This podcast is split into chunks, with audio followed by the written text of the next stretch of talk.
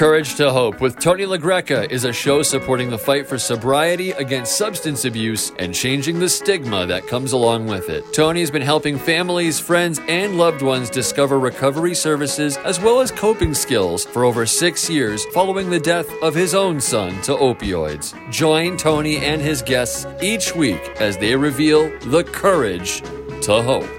Here's your host, Tony LaGreca.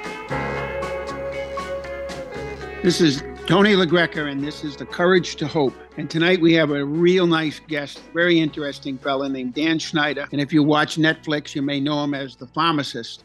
We've had Dan on about a year ago, and now he's back because we finally passed a bill in the in the U.S. Senate and House and signed by Joe Biden already.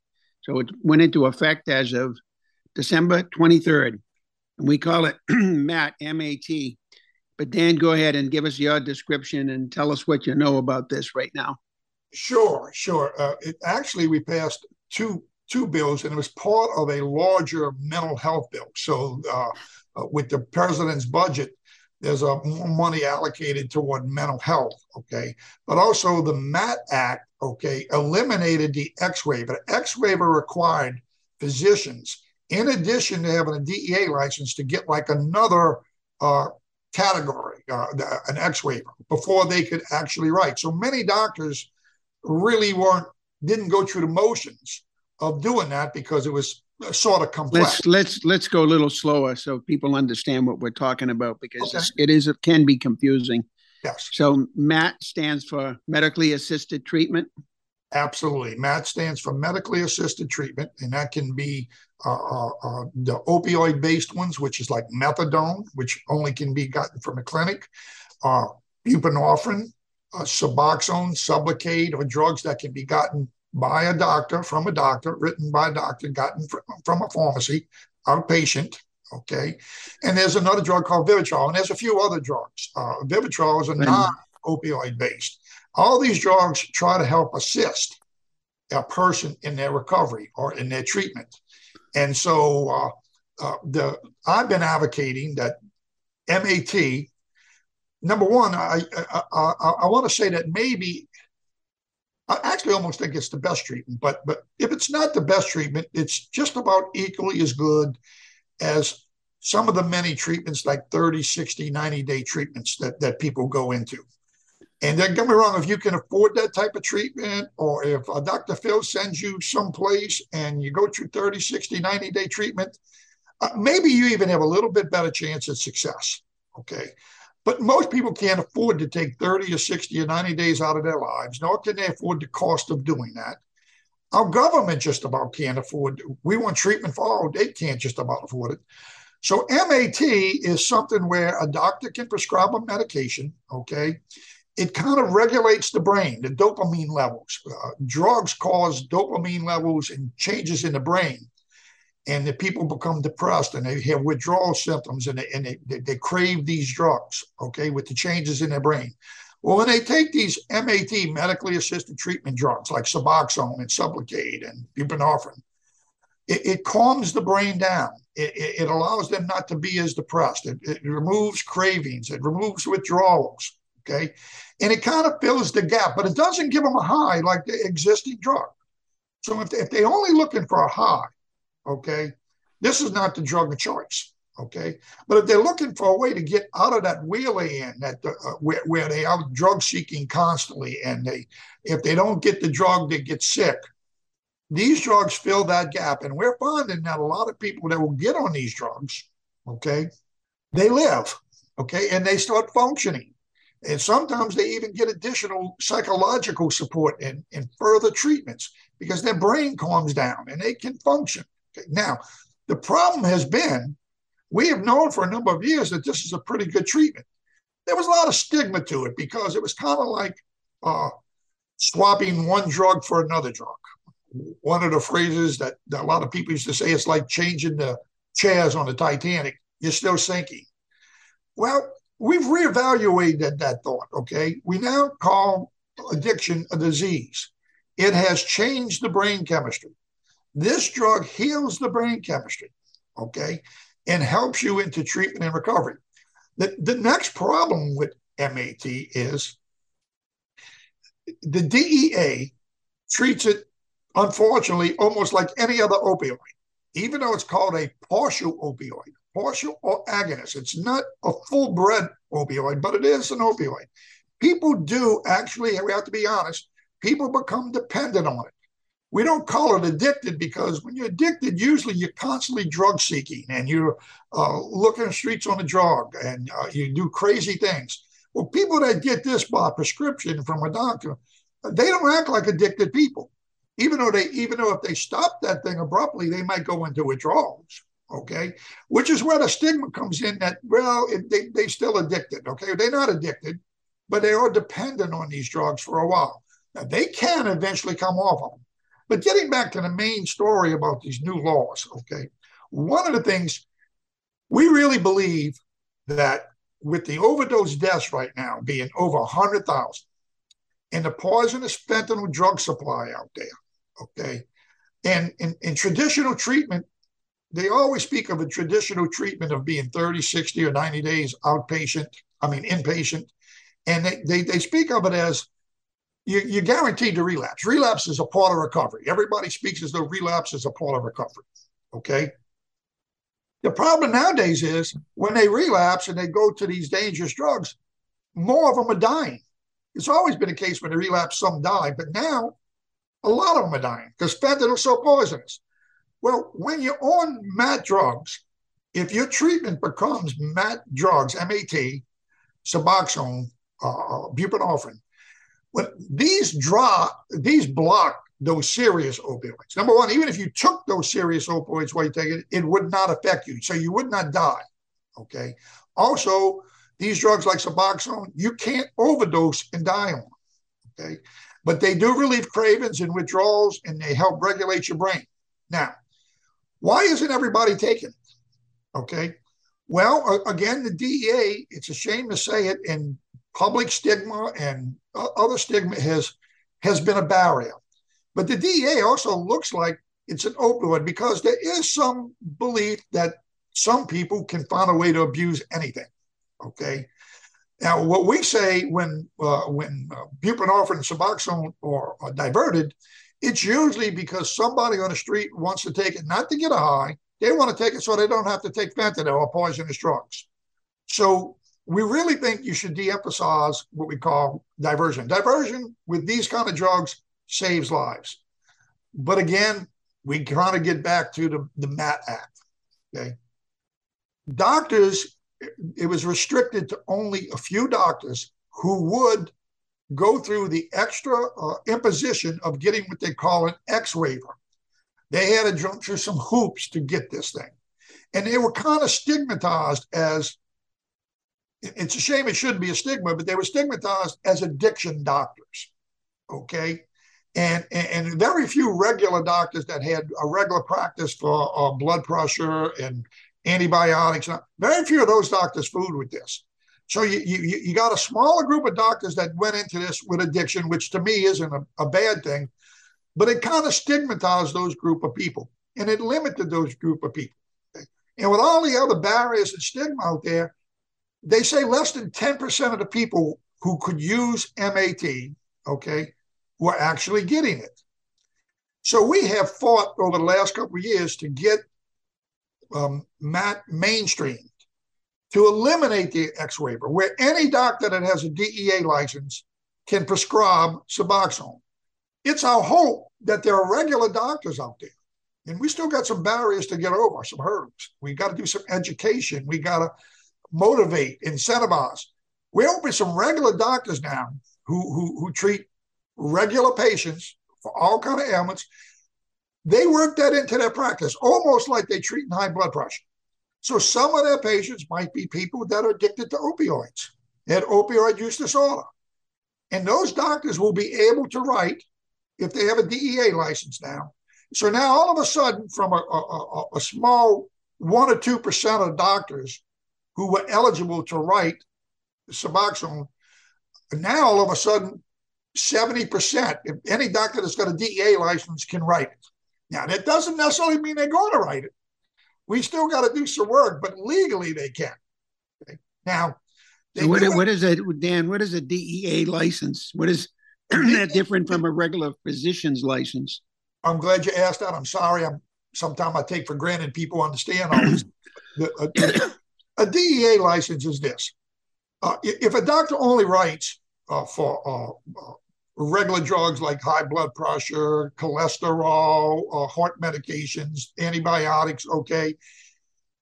And a patient comes in and they and, and and maybe they uh, fell on their shoulder and their shoulder's hurt, okay. Well, if they don't have a DEA license, they can't write a narcotic drug. Okay. They have to register with the DA to be able to write it. Now, some doctors become pain doctors, and their primary drug that they write is that. But there are many doctors who want to have the ability to occasionally write a cough syrup. See that there are cough syrups out there that have a little bit of a narcotic in it, okay, which means these drugs have some, maybe a small percentage that they can be abused or that people become dependent on it. Even regular cough syrups with like codeine in it, okay, which is a very good cough syrup to stop coughs, okay. They have to have a DEA license. So many doctors usually keep a DEA license for the instances when they want to write it. Now they may not write a lot of narcotics because you know with the with the the, the, the situation out there now that we overriding narcotics, uh, they're very prudent when they write it, but they are able to. Okay? Now, so most doctors have had DEA license, which allows them to write narcotic drugs, uh, uh, pain medication, uh, cough syrups. Uh, there's other drugs that the DEA requires. Now, 70 to 80 percent of all doctors actually wrote for that, but maybe only two or three percent were able to write addiction medicine. And we, we always thought that was unfair because a doctor could write for OxyContin. Everybody knows OxyContin. It's got a bad name now. Okay, that uh, it led to the opioid epidemic. People become uh, addicted to it. That people overdose and die from it. Okay, and now uh, it, it's not as prevalent because fentanyl is kind of taken over. But people used to die a lot for prescription opioids. Okay, doctors still write prescription opioids, and, and, many times for legitimate purposes. Okay, there's still a few doctors out there. There's still a few pill mill doctors left. They they're much less of them. Okay, but there are some that overwrite opioids. They had no restrictions, but if they were going to write for addiction medicine, there were restrictions on them. And we always said, well, that ain't right. I mean, shouldn't they be able to write for an addiction medicine? Just as easily as they could write for a pain medicine like Oxycontin. I mean, it was easier for people to get Oxycontin than it was for them to get Suboxone, which is a treatment which can regulate their brain and allow them to normally function and not be intoxicated and not have a high. So now we finally have it down to where all doctors with DEA licenses uh, can, can, can, can, can write for this. Now, again, we have work cut out to convince these doctors to start writing it because if we can get them to start writing it, then addiction will become, in many cases, almost like if you have high blood pressure. It becomes a condition or a disease that's treatable. And these medications do treat. And, and so, and look, I'll be the first one to say these medications don't work for everybody. Uh, some people can do better on a 30 day outpatient. But the statistics on it's kind of sad. I hate to even say this. The statistics for, for normal treatments, okay, where a person goes away for 30 days or 60 days or 90 days, the success ratio is about one third of them succeed. And many times they've had relapses, and hopefully they live through those relapses. Maybe they eventually recover. One third. Well, the statistic on MAT is also about one third. Now we think that can get better, okay? But it's about one third. So you, you hate to say it, everything you do, two thirds people don't, it doesn't work for. Them. But remember, only 10% of the people who need MAT can get it. And it's been hard for them to get. Now, with this new MAT thing, where every, every doctor, and we do believe we're going to be working on reducing the barriers and get the DEA to back off and start treating it like a regular drug, okay, like an addiction drug. We can get them off the backs of the pharmacists and the doctors, okay, and we get more doctors writing this. And so then what will happen is if you get five times as many people taking it, and even only one third of them succeed completely, okay, and I hope we can do better than that, okay, we will have a lot more people getting well and in recovery and not seeking fentanyl on the street and not dying abruptly and maybe raising their kids. I'll, I'll give you an example. When I first evolved into promoting MAT, I called up a pharmacist friend of mine that's about my age and retired. And I asked him, I said, what do you think about MAT? Because many years ago, me and him practiced together and we had mixed feelings on MAT. We, we, we, you know, so so maybe for some people, but I don't know. It's kind of like swapping drugs, the, the old time thinking. And I, I, asked him, well, what did you do? He says, well, you know, in the past, he said, I used to get aggravated because these people were supposed to go to treatment in, in addition to taking the medicine. And I talked to some of them and they weren't, they weren't following through on all this kind of stuff. But I got aggravated. I almost tried to cut them off or I almost called up that doctor and said, well, you ought to stop doing this. He said, thank God I didn't. He said, because, you know, as, as time went by, these people were regular patients. I found out they were working. he says, I went to a baseball game uh, where my grandkids are playing. Okay. And the coaches were some of the patients that was on MAT. In other words, these people, instead of becoming addicts and drug seeking and losing their families and losing their jobs, they can work while they're on these medicines. That is a form of recovery. And maybe somewhere down the road they wean themselves off of it, but it might take a while to get off of it. Okay. But we believe with overdose deaths as high as they are, if we could get a third of the country taking these drugs and, and one third succeeded on getting off, we would cut the demand for fentanyl. And he probably we could probably cut overdose deaths by a third. Now, now, granted, I hate to say it, there was a time when I said 60,000 overdose deaths was horrible, but now we had 100,000. So if we could get them back down to 60,000, I think we can do that with MAT. Now, let me go a little bit further with MAT. So the federal government now has said we're going to treat this more like regular drugs that are controlled by the DEA. So any doctor with a DEA license can write it. Hopefully, that expands the amount of doctors that are going to get involved in this, and a lot more patients will. They won't have to go to just a so-called addiction doctor. Maybe they may be able to go to their general practitioner. Okay, and, and so it opens up where people don't have the stigma, and, and they may be willing to try to use these drugs to help them get off of their addiction. Now, there is a little stipulation in this thing, and, and, and there are some people say that this might limit some doctors, and it may, but there's something called the MATE Act that goes along with the MAT Act. And basically, what it is is MAT education, MATE, M A T E, MAT education. There is a requirement now, although you all you need is a DEA license. Now, what they're requiring is for you to get your DEA license, there was a few things you had to go through, but now they added in eight hours of education is required. So all doctors with DEA license, now there may be a few doctors say, I don't even want to fool with that, okay?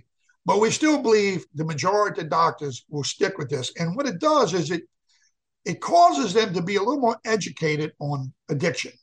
It also causes them to be educated on what MAT drugs are and the fact that they're not just another opioid, that they are real treatment.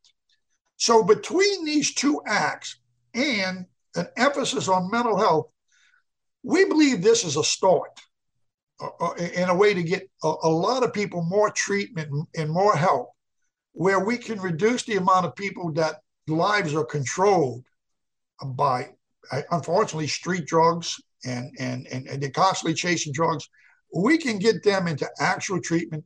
Doctors can write these prescriptions, pharmacists can fill them. We believe we can get this now more broad, widespread, more people treated.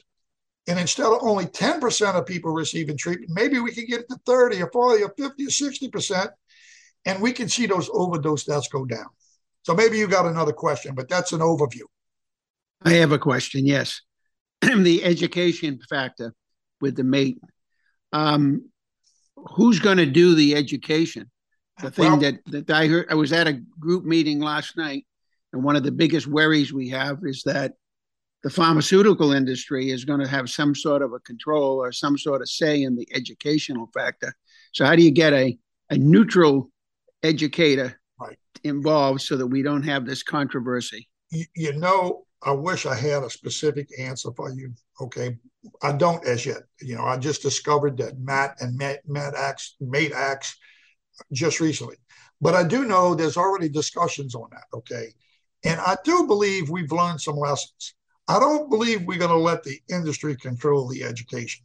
Now, there'll be people get involved because people are going to make a little money uh, on this. That's going to aggravate a few doctors. It's going to be a little fee that they got to pay for this eight hours unless it's offered for free. Now, the problem with that is sometimes these drug companies will offer it for free. But but I'm pretty sure the DEA, the Drug Enforcement Administration, is going to oversee this because if they if they open the gates now for for more of of this to be written, okay, I think they want to know that these doctors know what they're doing, and I think they don't want uh, it being painted uh, in in a bad way. I, I, in fairness, too, I will say this: this is a little bit different than than OxyContin and the Purdue Pharma thing that we battled so much with. Okay, yeah, there were drug companies that got involved in education.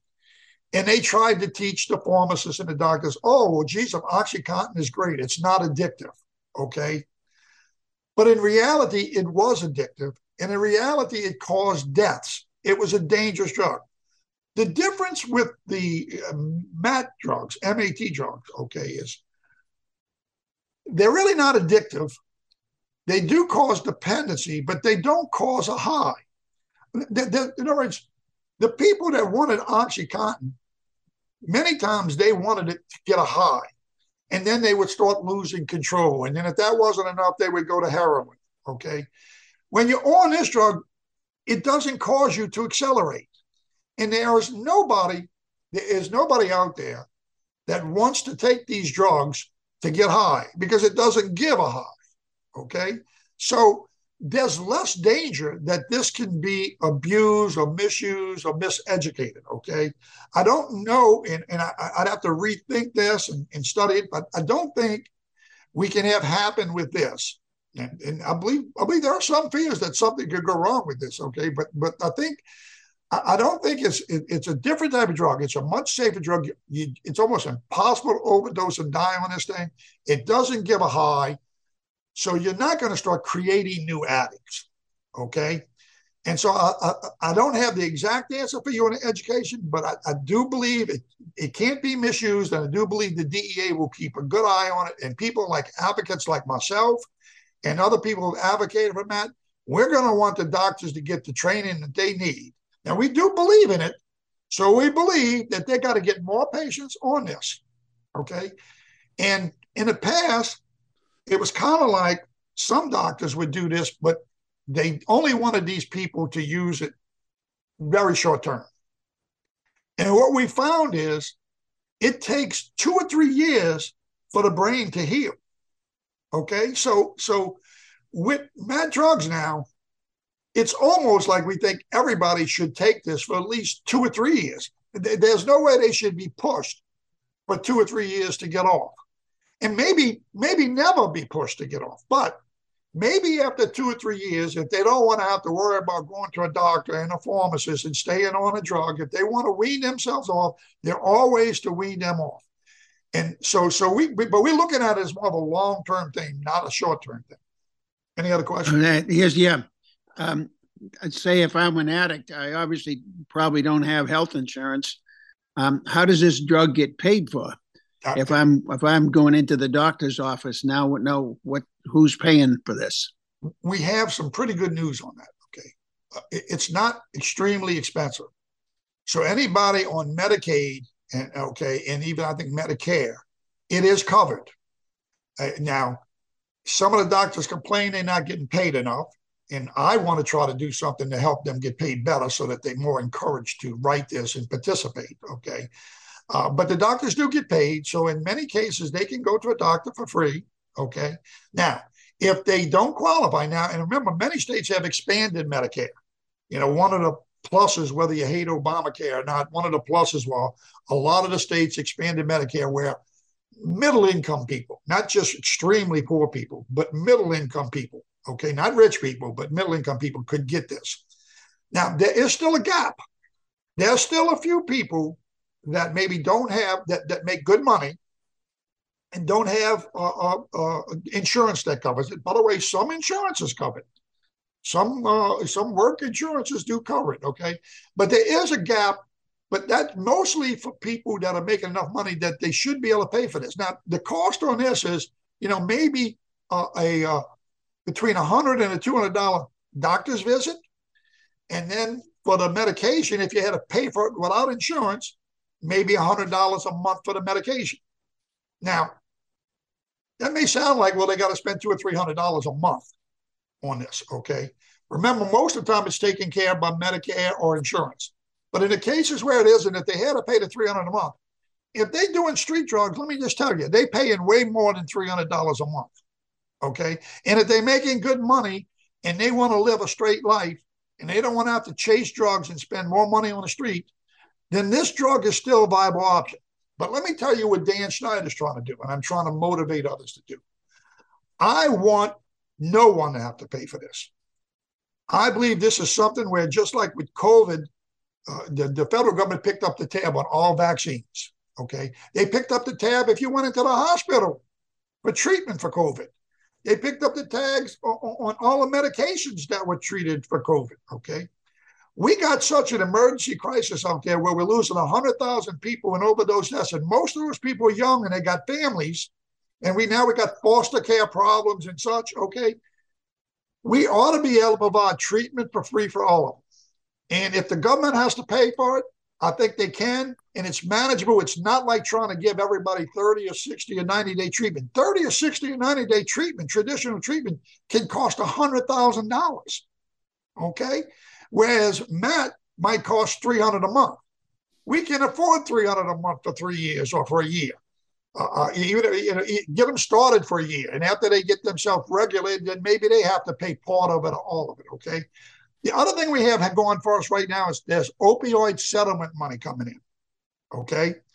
And I believe a lot of that money can go to fund that. So I'm advocating and trying to get people out there in their communities speak up, fight to get. We got this new law now that allows more doctors to do this. Now let's make sure we take care of the other thing that you just asked about. Let's make sure everybody can get this for free. That way, anybody that wants treatment, they don't have to go away for 30 days. They got to go to a doctor. They got to be evaluated a little bit.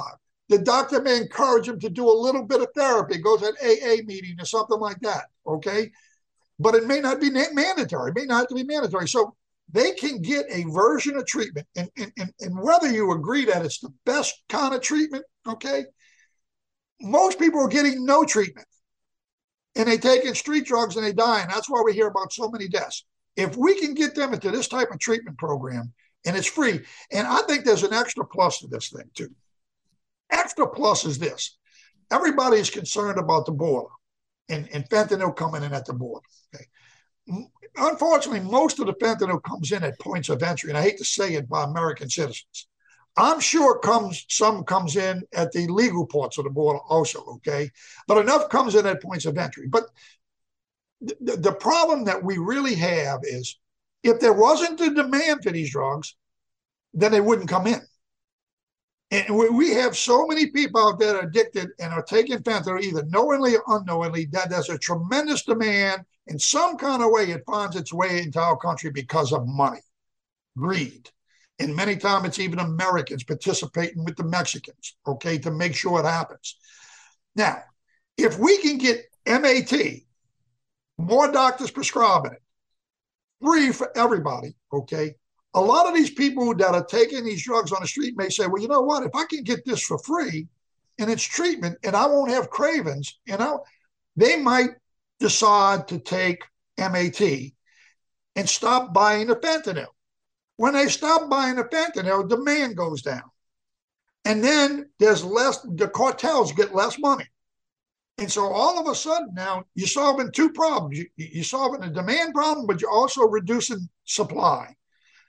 So it's you know, I, I, am sold on it. Not everybody's sold on it. It's a little controversial. And what I tell the naysayers on this, okay, or the people that wonder whether or not this really could be that successful, I said, let's try it. Let's get it in motion. Let's do it for a year, two years, three years. Let's evaluate it.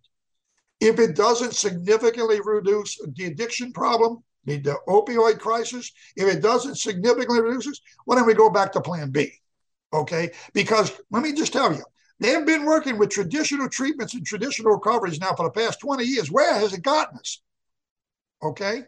And we haven't actually full fledged went into MAT. Okay. Our government, by the way, SAMHSA and many of our government agents, they support this.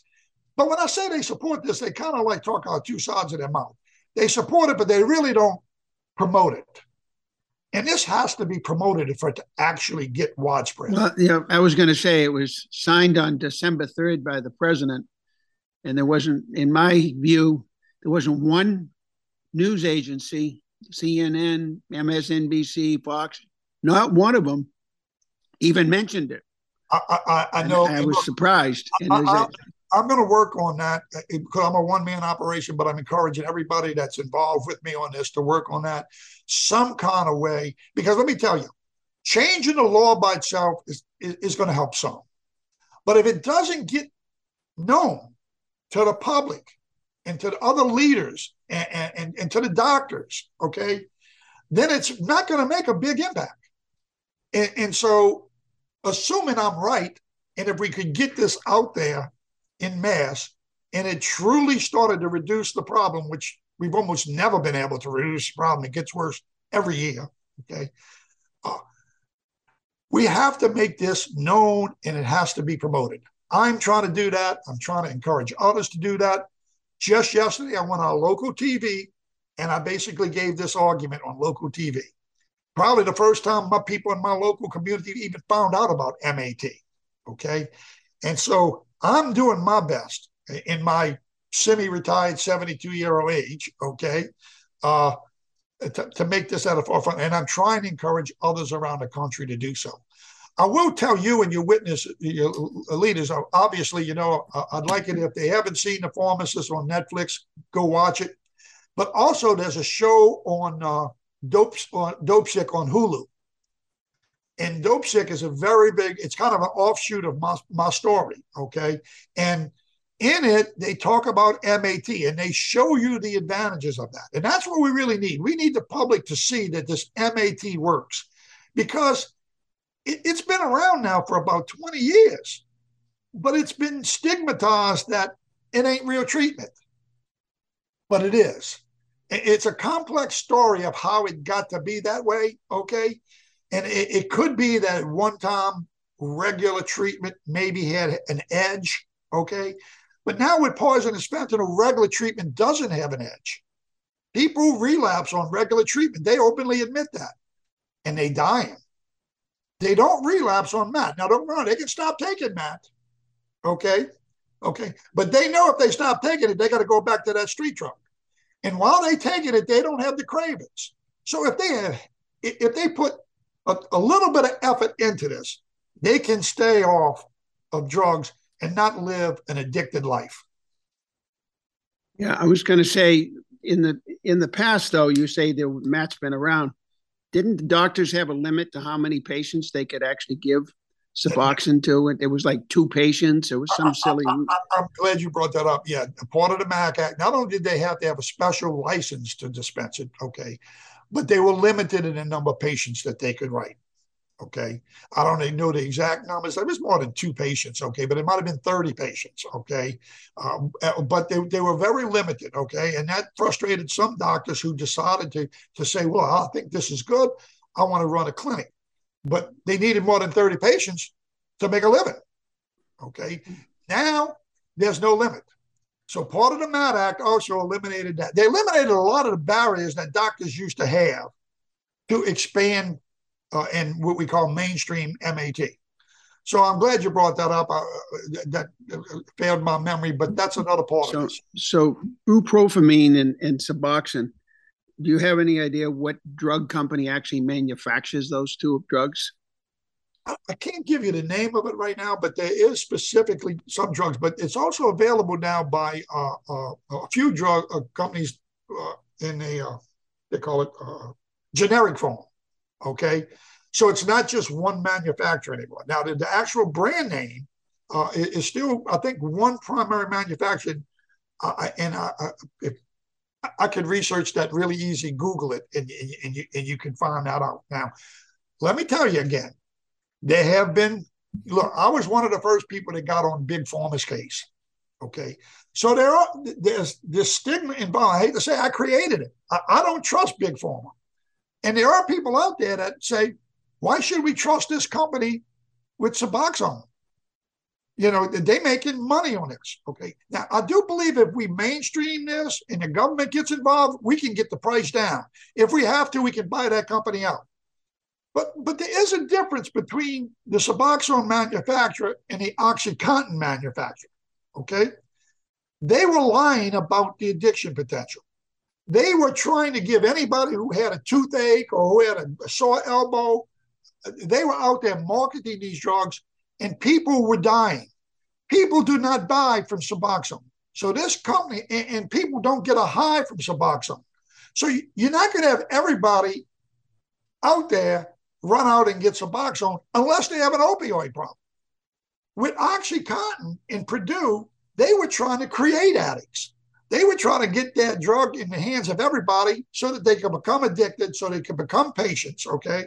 And they didn't care about those that die. It's a different ball game with Suboxone, but sometimes that's hard to get across because there's still some people that resent the fact that, wait a second, this company's producing this drug that's supposed to be helping people. How do we know? And they're making a lot of money, okay? So, but it is diversified to some extent now. There are numerous companies that doing it. There'll be some competition. If we start getting more, prices will go down. If the government gets involved, there's a way to keep this regulated, okay? And again, the drug that they promote to some extent, okay, is not promoted to the general public. It's promoted to people who have opiate use disorder, opioid addiction. Uh, that ain't a, that ain't the 300 million people out there they tell me they think it might be like 20 million people that have opiate use disorder. That's what's causing the death. So, yeah, we would like to get this drug out to the 20 million people. Okay. Oxycontin wanted to get it out to 300 million people and create addicts. And they did that, and we still live in that. The people that are dying today from fentanyl started with prescription opioids, mainly Oxycontin. So I hope and, that. Yeah, and and one thing I'd like to add is I, I was in the hospital in December, and every shift of the different nurses that walked in asked me how my pain level was, and if I had told them that my pain level was severe, they would have given me an opioid. They probably they, they they all they all wanted to give me tramadol or oxycodone or Vicodin or something, and I'm like I kept telling them no, no, no, and they still insisted. Oh, you got to stay ahead of the pain. And it gets pretty tiring to know what I know about opioids, to have one nurse after the other trying to emphasize to me to take an opioid. You know, it's like um, it, it's still not stopping on the, on that level. So they're still introducing it to people that may have never had it before. Well, and that's that's where the addiction level is going to start. I'm going to agree and I'm going to sort of disagree with you. And I'm glad you refuse to take it. There's no sense in taking a chance, particularly if you can maybe tolerate the pain or they can give you an alternative that reduces the pain enough. But I will say this even though we said a lot of people that take opioids get addicted, there are some people, uh, and it's probably a majority of people can take opioids and they don't get quickly addicted. Okay. And, and in fact, the stats are if they only take it for three days or five days or seven days, the majority of people don't get addicted. Now, there's a small percentage that might, okay? But you do have to treat pain. If, if somebody goes in for surgery and they severe pain, I'm not totally against the fact that maybe they could get this opioid in a hospital for maybe three days while the pain is very, very severe, but you got to get them on. Now, most hospitals now, although they might have tried to put you on it, they won't keep you on it. Now, I'm not saying there aren't some doctors or nurses or, or, or, or, some pharmacies a little bit too liberal still. Yes, but it's a great deal less. We're not losing very many people now to prescription opioid uh, uh, addictions. We're not creating as many new addicts. Okay. We got to keep our finger on it. Okay. But I don't think until we can come up with a pain medication that has no addictive properties, and they're researching and working on that, okay? And maybe one day there'll be a breakthrough, okay? But until we can, you know, look, I went to my own dentist and got some dental work done. And he knew I was the pharmacist. So he said, Man, I don't know if I should write you. He was going to write me a prescription for Vicodin. It's a kind of mid strength opioid. Okay. And I'm a little paranoid about opioids, but I've also taken them before and it, it, it's never caused any kind of a high with me or any kind of addiction. So I said, You better write it for me. I said, I ain't going to report you. Okay. And so he said, Yeah. He said, But I tell you what, he says, When I do write it, I give a three day supply. And, and, if they come back and they want a refill, I don't give them a refill. I tell them to go see such and such else. Okay. Because there are people out there will go to the dentist and get a tooth pill to get their prescription opioids. It's crazy what some people will do. Okay. Oh yeah. I so, don't but, disagree but with you. We we I will say this too. And, I, will say this. In some cases, we got too hard on the opioids. And what I mean is, me and you are older, okay. But there are certain people in in in like nursing homes, and they have uh, diseases or conditions that are, are painful and also eventually will be terminal. Okay, and in some cases, you know, if, if, these older people will take it and the doctor watches it real closely, and the opioid helps them have a better life. Okay, in some cases that actually works. And, and, and, and now if you cut them off of that, okay, it makes their life miserable. Okay. So in some cases, we went a little too hard on that. So there's got to be a balance. Okay. But I will say this I'm glad to hear that you decided not to even, because why take even that chance? You were quite aware. You also probably deal with pain better than some people. Some, some, some people just can't, they don't want to try to make an effort. And one thing the opioid epidemic taught us was you got to tolerate a certain amount of pain. Okay. Now, I, I, have to admit, if, if it was so extreme that you couldn't get out of bed, uh, you, you, you, you know, th- th- there are circumstances. Okay. But there, there are guidelines now uh, that, that have caused doctors, and there's pressures on doctors, and because we put pill mill doctors out of business. Okay doctors are a lot more cautious now, and, and we have a lot less opioids being written. You brought up some great questions. You got me to answer some things that otherwise, if you would have brought them up. Yeah, well, the next thing is let's go back to the doctors that need to get the to get certified so they can do this program.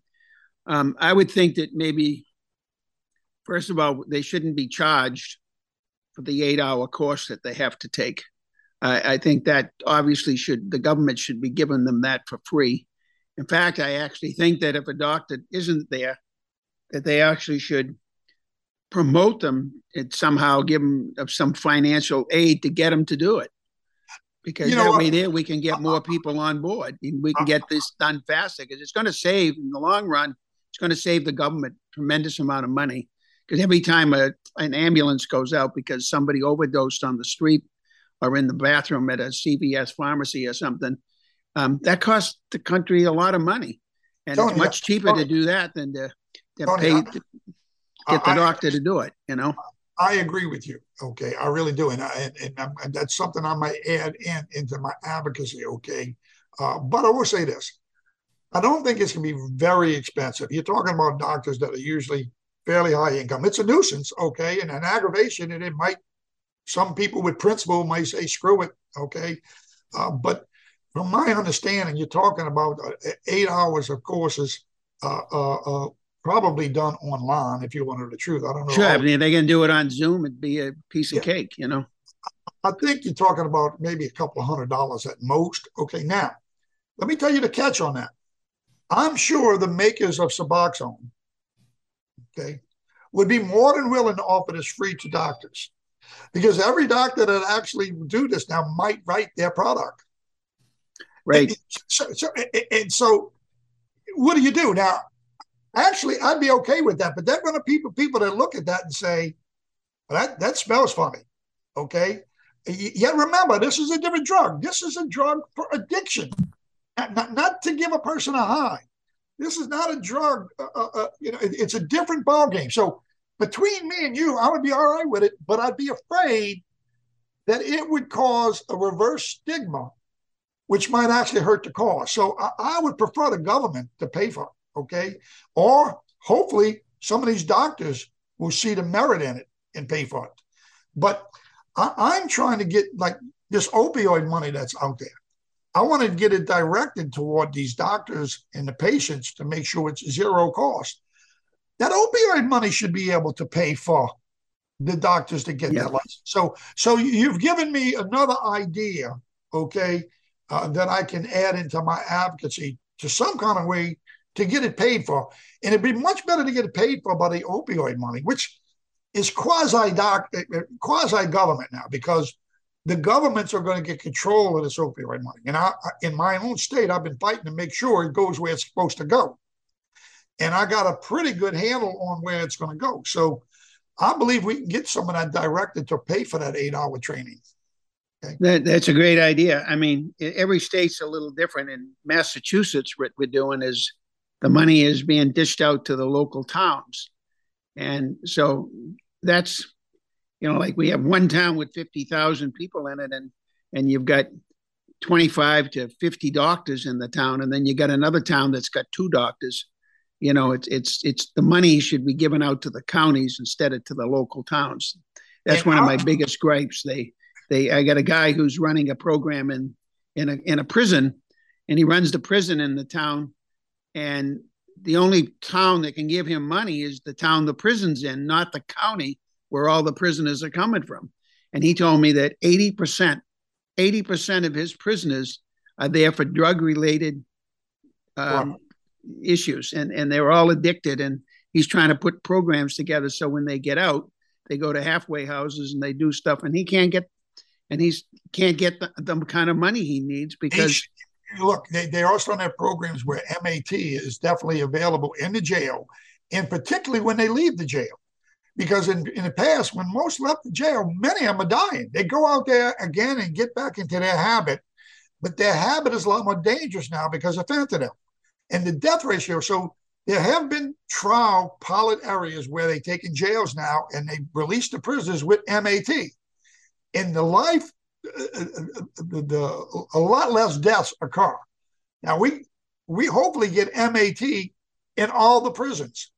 But I am going to tell you that look, there's a lot of hurdles in this, and I don't have all the answers. And I'm going to be working on this, and, uh, it's going to be more than me. I'll be long gone when people are working on this. Okay, I in my state, the state tried to get control of the money, and they were going to probably put it in a general fund to fix potholes or or, or, or reduce taxes or, or something. Okay, and that money should go to the opioid situation. So. I was able in my state to make sure that 80% of the money that uh, that was received, uh, uh, uh, and supposedly the state sent, spends the, the 20% that they keep. They also supposedly spend it on opioids, but 80% goes to the local communities. Now, let me just tell you now, though, that that's the like the parish president or the mayor and the sheriff's office, okay, and they have to. They now are going to be in control of where they distribute the money. So there's still politics involved in this. Okay, now they are going to have to, in my state, they're going to have to account for where they spend the money. They can't spend it on potholes. They're going to have to show where they spend the money, and it's got to be for the cause, something to do with reducing the opioid crisis or education or treatment or such and such. That's how I have it structured in my state. And I think that's how it's going to be structured in most states. I hope so, at least. Okay. I can't control the whole country. Okay. I, I tried to get involved on a national level, but it's it's not that easy to, you know, I, I got to worry about my backyard. And I think I got my backyard covered. However, now I still have to work closely with the sheriff, the parish president, and the, uh, the, the local district attorney, the people that are actually see where that money goes. And I'm going to try to get as much money that I've already got agreements from them that it's going to go to MAT. So we'll have to see how that works out because the money still isn't flowed here yet. So, good question. So, so, Dan, before we run out of time, First yes. of all, like if, if anybody out there has not seen The Pharmacist on Netflix, it's a three part series. And you've been listening to this man for the past 50 minutes. and if you want to see what he looks like and you want to see what he's done, um, go to go to Netflix and watch The Pharmacist. It's a must see thing. And one thing I learned from watching the pharmacist is that you are the most determined guy I have ever met in all the business, all the stuff we've done. You have like endless energy. You keep saying you're 72, but you have the energy of a 40 year old. In fact, some 40 year olds don't have the energy that you have and the drive and everything. So what what motivates Dan Schneider to be so driven that you are? And, and we know that some people don't know uh, was the start of this was from the death of your son. And this to me is one of the things because the same reason why i'm motivated is because of the death of my son. And this is what we do to try to get make sure that there are not so many other useless deaths you know but um, absolutely tony and look i appreciate your effort and your work too. Uh, you're a warrior also and uh, you're right we do it on behalf of our children. We don't want to see other people go through what we went through okay? Yeah when you get on that at that other side where your child has died it changes your life forever. And you know uh, the, the grief may somewhat be tampered but not never gone never gone. Amen. And and we and we're trying to get and there are a lot of people also listening saying oh my kids will never be like that i'll never have to worry about this uh, yes you might and there's, Absolutely. you know, the opioid epidemic um, doesn't care whether you're rich, poor, famous, not famous, or what color you are. It has nothing to do with it. Absolutely. When it comes, it comes, you know. And and uh, but you're like you you like to have end, endless energy, you know. So I'm I'm extremely impressed with how you do it. Oh, I what, try. I yeah, try, and I know you try. Are you doing this? Are you like the the way you talk to us? Are you that up all day? I mean, do you no, have? I hope. No, I hope no, you, no, no. I get psyched up for this. Okay, but uh, but okay. You know, I, am trying to do my part. Okay, I actually have slowed down a little bit. Okay, you, you just about have to. Okay, but but I am not quitting. Okay, and I'm trying. Okay, so God bless you. Take, you I hope you take some time out to uh, to go fishing once in a while. Yes, I agree. Yeah. Okay. or at least go listen to some some Cajun music or something. You know, keep it going. We try to so, do that. And I got grandkids and I got a wife, and, and we spend that. My wife's in the. I know. She's waving to me. I can see that. Tony LaGreca, Annie. Hi, from Boston. Hi, Tony. Nice to meet you. Hi, Mrs. Schneider. It's a pleasure meeting you. And uh, if I come back down to New Orleans someday, I'm gonna. You guys in the city, or are you in the parish. We're in the suburbs, but call us. We will connect. So, for the past 50 minutes, we've been talking to Dan Schneider, who is the pharmacist, who is the man with relentless energy. And when I knew that you were involved with Matt to begin with, MAT, and you're trying to get this last summer, we, we had session after session and email after email and Zoom calls, that if somebody was ever going to get this thing passed or help get it passed, it was going to be Dan because um, he just does not give up. He is a bulldog in the in, in, the in the advocacy industry, as far as I'm concerned. So, Dan, we want to thank you very much for taking all the time. And this is the courage to hope. And this, I'll tell you, you have the courage, and you are definitely giving everybody some hope, especially with MAT. And everybody needs to learn a little bit more about it. And I appreciate your time. And this is Tony LaGreca, and this is the courage to hope. And thank you very much, Dan. Thank you.